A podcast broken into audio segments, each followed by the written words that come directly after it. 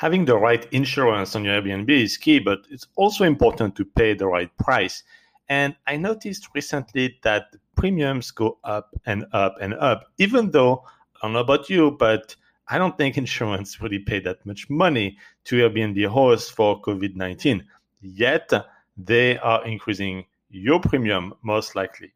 So be very, very careful um, to, uh, to, to, to see whether you're paying a fair price or not. And for that, you need to shop around. I do suggest several insurance companies in the Airbnb cash flow method, for example, Proper, CBIZ, etc. And it is very important that you compare the premium, compare apple to apple. But if you have multiple properties, you can get an even lower premium if you buy so-called bulk insurance. Yes, bulk insurance. Make sure you shop around. If you don't have the time, outsource it to an insurance broker. They're going to shop for you for vacation rental so that you have the best price possible for the right coverage on your properties.